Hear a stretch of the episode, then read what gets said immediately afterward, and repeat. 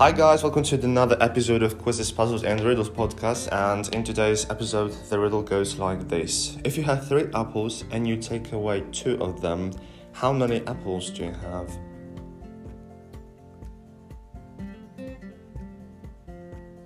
The answer is you have two apples. Yeah. Thanks for tuning in. Have a good day, and well, I believe that's all for now.